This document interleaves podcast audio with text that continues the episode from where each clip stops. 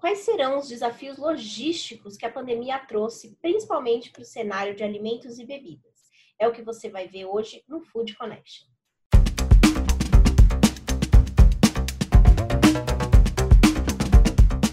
Mais um episódio de Food Connection no ar. Eu sou Ana Domingues. Estou aqui com vocês todos os dias, trazendo mais informações e inspirações para toda a cadeia de alimentos e bebidas. Não esquece de acompanhar todos os nossos episódios aqui no canal do YouTube. Então se inscreve e ativa as notificações para ficar por dentro de todas as nossas informações. Se você preferir, também pode acompanhar os nossos episódios pelas principais plataformas de podcast.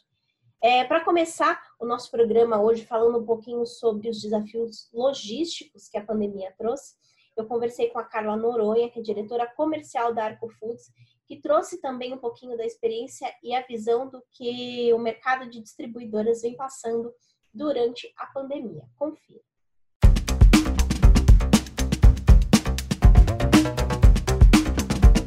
É, então, para a gente começar, eu queria saber um pouquinho sobre como que o coronavírus impactou o mercado aí de distribuição de alimentos.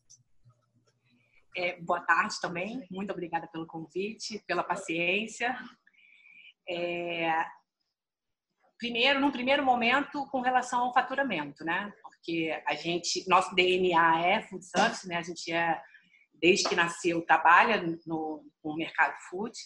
E aí, com esse impacto, foi o nosso primeiro grande impacto, né? É, queda no faturamento.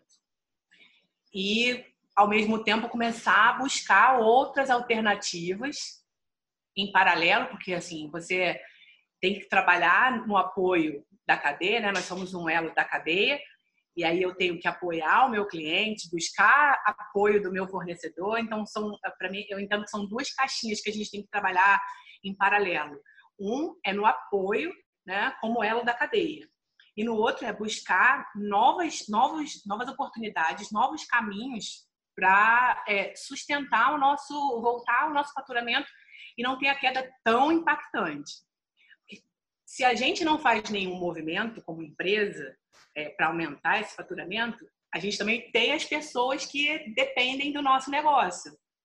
Então, é outra caixinha também que você tem que ter muito cuidado com as pessoas. Então, a ideia é buscar novos nichos de mercado, como foi o que a gente fez, a gente começou a trabalhar com, com cesta básica, que a gente não, não, não trabalhava.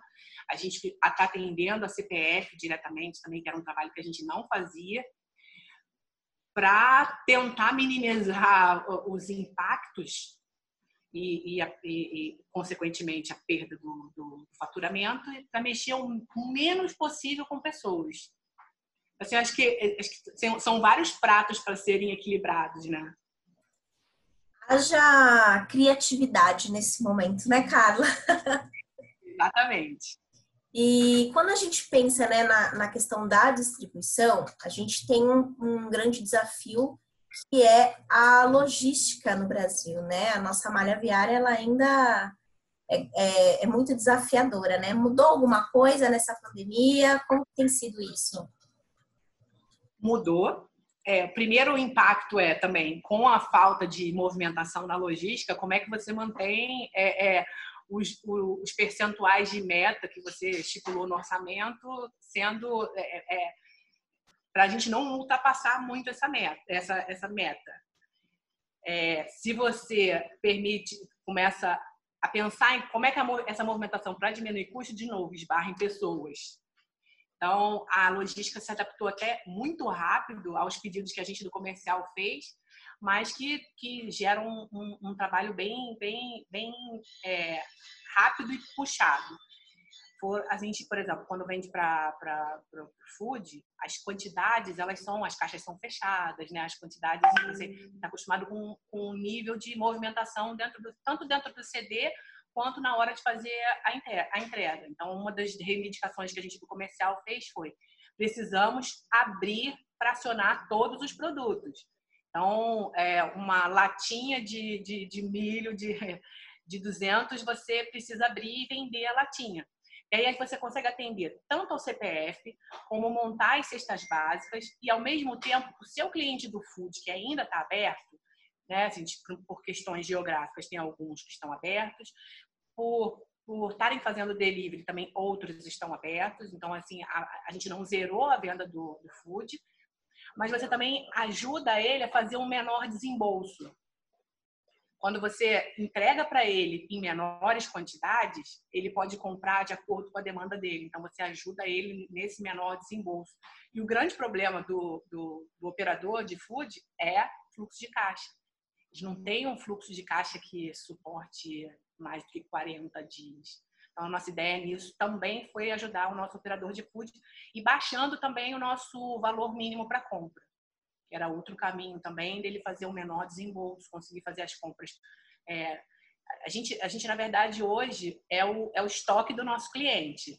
Né? Assim, a gente já era o estoque, porque a grande maioria não tem muito espaço para armazenar e normalmente faz a compra semanal justamente para organizar as suas contas, né? Então a gente já já fazia esse trabalho de seu estoque. A gente é, entrega em 24 horas então, em todo o estado do Rio de Janeiro e aí a gente continua fazendo esse movimento é, é, de manter as nossas entregas em 24 horas, mesmo com um volume menor, mesmo com um gasto maior.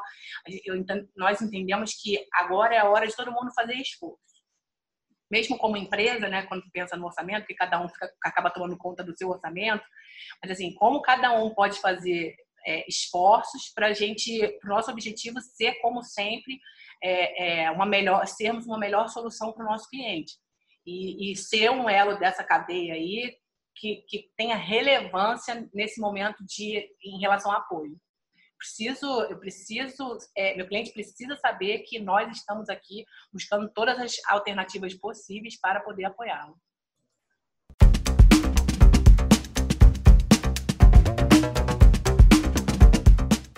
Para entender um pouquinho mais sobre esses desafios e também aprendizados que a pandemia vem trazendo para a área logística, eu conversei com o Felipe Rambo, que é gerente de expansão da Lala Move, que falou um pouquinho sobre a visão dele sobre esse tema.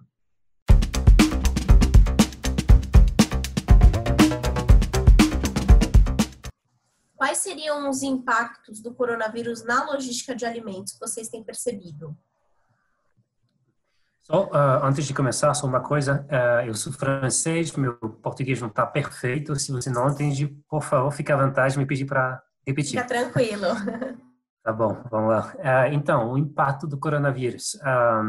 a primeira coisa que está bem clara é que a gente está vendo um aumento da necessidade de logística no, no setor geral. Uh, tem um aumento muito grande uh, para dar uma ideia da Lamuf crescer nesse segmento mais de 250% desde o início da, da, da, crise, e isso sem fazer nada, só é cliente que vem, a, com, que vem pedir, buscar a gente, porque ele tem agora uma necessidade de entregar uh, produto deles. Isso é verdade uh, fora da comida, com certeza, mas na comida mesmo é ainda mais forte.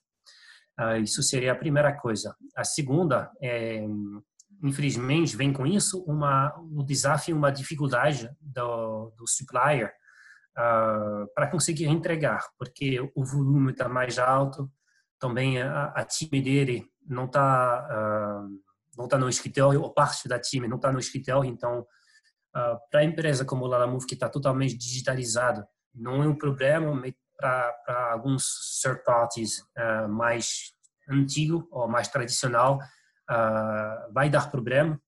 E, e na verdade, a solução como a Lalamove, que são totalmente digi digitalizadas e também self-service, pode ajudar todas as empresas entrega, porque em alguns cliques, em alguns minutos, você pode criar uma conta e começar a entregar.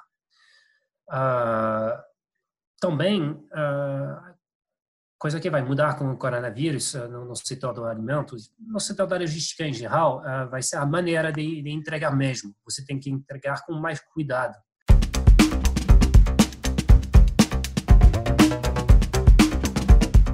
E o que será que o futuro guarda para esse mercado de logística, principalmente quando a gente faz um recorte para o setor de alimentos e bebidas? Quem falou um pouquinho sobre isso foi o Décio Novaes, que é head de relações estratégicas da Cargo X. Vamos conferir.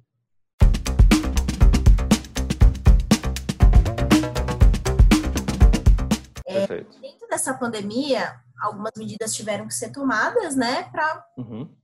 Evitar o desabastecimento no país. É, o que, que a gente pode trazer como ensinamento, né, após essa crise ter passado, né? O que, que pode mudar em relação à logística, principalmente quando a gente faz o recorte para o mercado de alimentos? Perfeito. É, eu acho que essa crise ela trouxe vários ensinamentos né, para a gente. É, a adaptação ao novo normal, não é só uma, uma, uma, experiência que eu posso dizer assim econômica de crise, mas também uma experiência social. Como é que as pessoas estão se adaptando a esse novo normal, né? É, você, pessoas que não podem sair de casa, que enfim que podem ficar em casa devem ficar, mas as pessoas como o transporte que não podem têm que ter todo um procedimento para a segurança própria, a segurança dos seus familiares, né, e de pessoas próximas. Na logística isso também reflete isso reflete é, tanto na economia como também no modelo da logística, eu acho.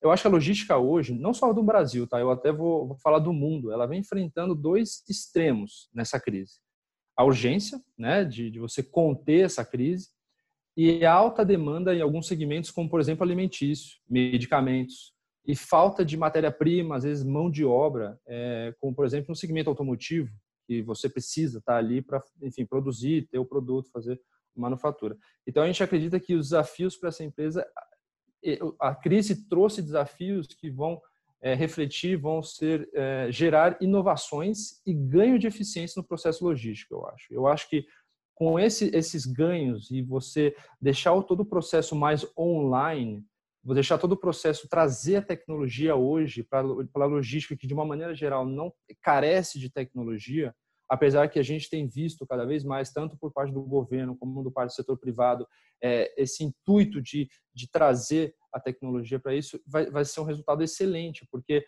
no momento de crise como esse, o transporte rodoviário, o transporte como um todo, mas especialmente rodoviário, ele é ainda mais importante porque ele é o abastecimento da cadeia de suprimentos. Né? Então, por exemplo, se você vê, ah, existem associações, como por exemplo a NTC, que é uma, uma grande associação de logística, ela diz que o transporte rodoviário de, de, de, de carga é atividade estratégica fundamental para o funcionamento da economia e o abastecimento, enfim, da sociedade, né, da população como um todo, inclusive de agente intermediário com demais modais. Então, você não sai de, um, de uma cidade de avião, né? Você, infelizmente, no Brasil hoje você não sai de trem, não, você sai de caminhão que vai até o, o outro modal, né? Que aí entra num caminhão, entra num trem ou entra num avião. Então, no período que a gente vive hoje, atualmente, gente, isso só mostra como a tecnologia é fundamental e como sistemas online facilitam o dia a dia da operação, como, por exemplo, pegando um exemplo aqui mais, mais básico, o home office, né? Como foi fácil a gente, imagina isso sem tecnologia, só no telefone, não, não funcionaria tão bem. Então, eu acho que o maior ensinamento, ou um dos maiores ensinamentos, é, inclusive para a logística, é que as grandes empresas, como empresas como um todo, no geral, elas vão aproveitar esse período para reavaliar os processos e focar a digitalização da logística como um todo.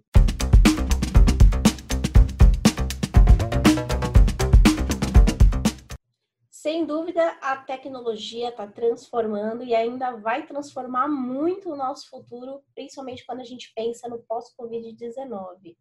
É, se você quiser saber um pouquinho mais como a tecnologia vem impactando, principalmente a cadeia de alimentos e bebidas, eu vou deixar um card aqui que a gente tem um episódio falando sobre essa tecnologia, né? Se ela é uma tendência ou se ela já virou uma pendência para as empresas. É um episódio muito bacana, tá imperdível. Bom, amanhã feriado, então segunda-feira eu vou voltar com mais informações. Eu espero que você tenha curtido. É, não esquece de se inscrever no nosso canal, ativar as notificações e acompanhar também os nossos episódios nas plataformas de podcast. Eu desejo a todos um ótimo feriado, um ótimo, ótimo final de semana. Segunda-feira eu estou de volta. Até logo!